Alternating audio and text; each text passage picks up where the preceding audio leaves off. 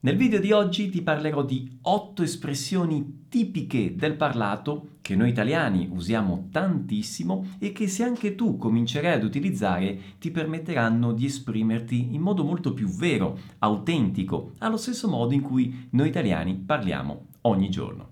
Sigla!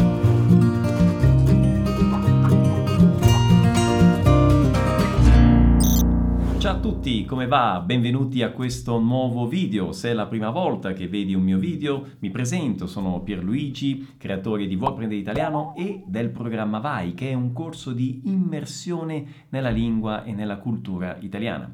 Ti invito già ad iscriverti ovviamente al canale in modo tale da non perdere i prossimi video. E se invece già mi conosci e i miei video ti aiutano ogni settimana a migliorare il tuo italiano, ti chiedo di mettere un mi piace e di condividere questo video, magari su WhatsApp. In questo modo potrà essere utile a molte persone. Ti ringrazio. La prima espressione di oggi è al limite. Al limite. Che cosa significa? Letteralmente significa al confine, al margine tra due cose. Ad esempio, in questo momento mi trovo al limite tra due terreni, cioè di qui c'è un terreno, da quest'altra parte c'è un altro terreno, io sono al limite, cioè al confine tra i due terreni. Questo è il significato letterale, ma nel parlato tantissime volte questa espressione viene usata con un altro significato e vi faccio un altro esempio. Questa sera ho invitato 10 persone a cena, ma il tavolo della sala da pranzo ha solamente 8 sedie. 10 ospiti, 8 sedie. Come facciamo? Potrei dire, beh, al limite prendiamo due sedie della cucina al limite, cioè come ultima ipotesi, nel peggiore dei casi, al limite. In questa situazione si potrebbe anche usare l'espressione eventualmente, eventualmente, ma sicuramente al limite, al limite è molto più tipica del linguaggio parlato. A occhio e croce. A occhio e croce significa all'incirca, più o meno. Quanto è lontana la stazione? Ma a occhio e croce saranno due chilometri.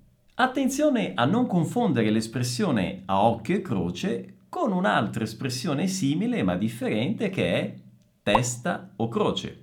Testa o croce è l'espressione che si usa prima di lanciare una moneta. Testa o croce. Fare due chiacchiere. Fare due chiacchiere significa conversare, chiacchierare e corrisponde al portoghese battere un papo. Ieri sera ho incontrato un vecchio amico e abbiamo fatto due chiacchiere. Curiosità, si può dire fare due chiacchiere o fare quattro chiacchiere, ma attenzione, le chiacchiere finiscono lì, o sono due o sono quattro, non ci sono altre alternative. Per esprimere un desiderio, una volontà in italiano, sicuramente si può usare il verbo volere, e quindi io voglio, io vorrei. Ma tantissime volte nel parlato noi italiani sostituiamo questa espressione con un'altra espressione, con un altro verbo che è il verbo andare. E quindi diciamo mi va, to affin, oppure non mi va, non to affin. Questa sera mi va di vedere un film, oppure oggi non mi va di mangiare la pasta. Questa espressione si usa anche quando vogliamo offrire qualcosa o fare una proposta. Ti va un panino? Ti va una birra? Ovviamente se parliamo con più persone sostituiamo il ti con il vi. Quindi se parlo a tutti voi dico vi va una pizza? Oppure vi va di fare una passeggiata? Per fare una proposta si può usare la stessa espressione ma col condizionale. In questo caso diventa ti andrebbe? Ti andrebbe? Ti andrebbe di vedere un film al cinema? Oppure a più persone vi andrebbe? Vi andrebbe di vedere un film al cinema? Secondo me. Secondo me è un'espressione che utilizziamo per esprimere la nostra opinione su qualcosa. Ovviamente si possono usare tante altre espressioni, come ad esempio io penso che, a mio parere, ma sicuramente nel parlato, secondo me, è molto utilizzata perché è immediata, è semplice. Secondo me la pasta si deve mangiare al dente. La pasta scotta non è la stessa cosa, o no? E secondo te? Se non altro, se non altro, questa espressione significa perlomeno, almeno, è usatissima nel parlato. Vi faccio un esempio. Ieri sera siamo andati al cinema per vedere un film, ma il cinema era chiuso. Se non altro, abbiamo fatto due passi. Se non altro, quindi almeno, perlomeno, abbiamo fatto due passi. Attenzione, fare due passi. Vi ricorda qualcosa? Somiglia all'espressione fare due chiacchiere. È un'espressione anche questa usatissima nel parlato che significa fare una passeggiata, fare una camminata. Si può dire fare due passi o fare quattro passi. Dare uno strappo. Dare uno strappo significa dare un passaggio, cioè una carona. Esempio, sono a piedi. Mi dai uno strappo? Cioè, mi dai un passaggio fino a casa, magari? Attenzione a non confondere dare uno strappo, che significa dare un passaggio, con fare uno strappo, fare uno strappo alla regola. Vi faccio un esempio.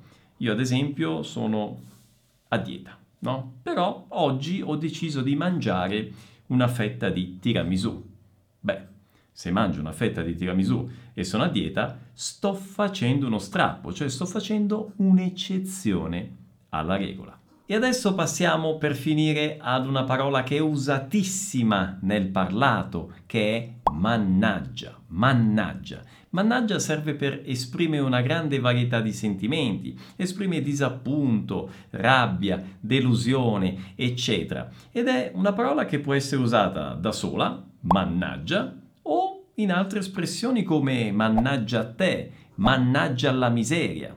Letteralmente, mannaggia, secondo alcune teorie, come se fosse un male ne abbia, cioè come se si lanciasse una maledizione verso l'altra persona. Di fatto è come se fosse una imprecazione no? verso l'altra persona, verso un avvenimento, verso un fatto, come se fosse un sia maledetto tu, mannaggia la miseria, sia maledetta la miseria. Ecco, questo letteralmente è il senso di questa espressione, ma di fatto nella pratica perde. Questa, questa, intensità, non è, non è, percepita così, di fatto è semplicemente uno sfogo, una, un'espressione per esprimere appunto rabbia, delusione. Molte volte viene anzi utilizzata in senso quasi affettuoso. Pensate ad esempio a dei genitori che dicono ai figli, quando questi non si comportano bene, dicono mannaggia, mannaggia a te. Bene ragazzi, siamo in conclusione, ma prima scrivetemi qui sotto nei commenti, fatemi sapere quali di queste espressioni sono state una novità per voi, quali non conoscevate. E ovviamente vi consiglio di ascoltare più volte questo video per poterle eh, assimilare e poi piano piano comincerete anche voi ad utilizzarle quando parlerete in italiano. Ci vediamo al prossimo video, ciao!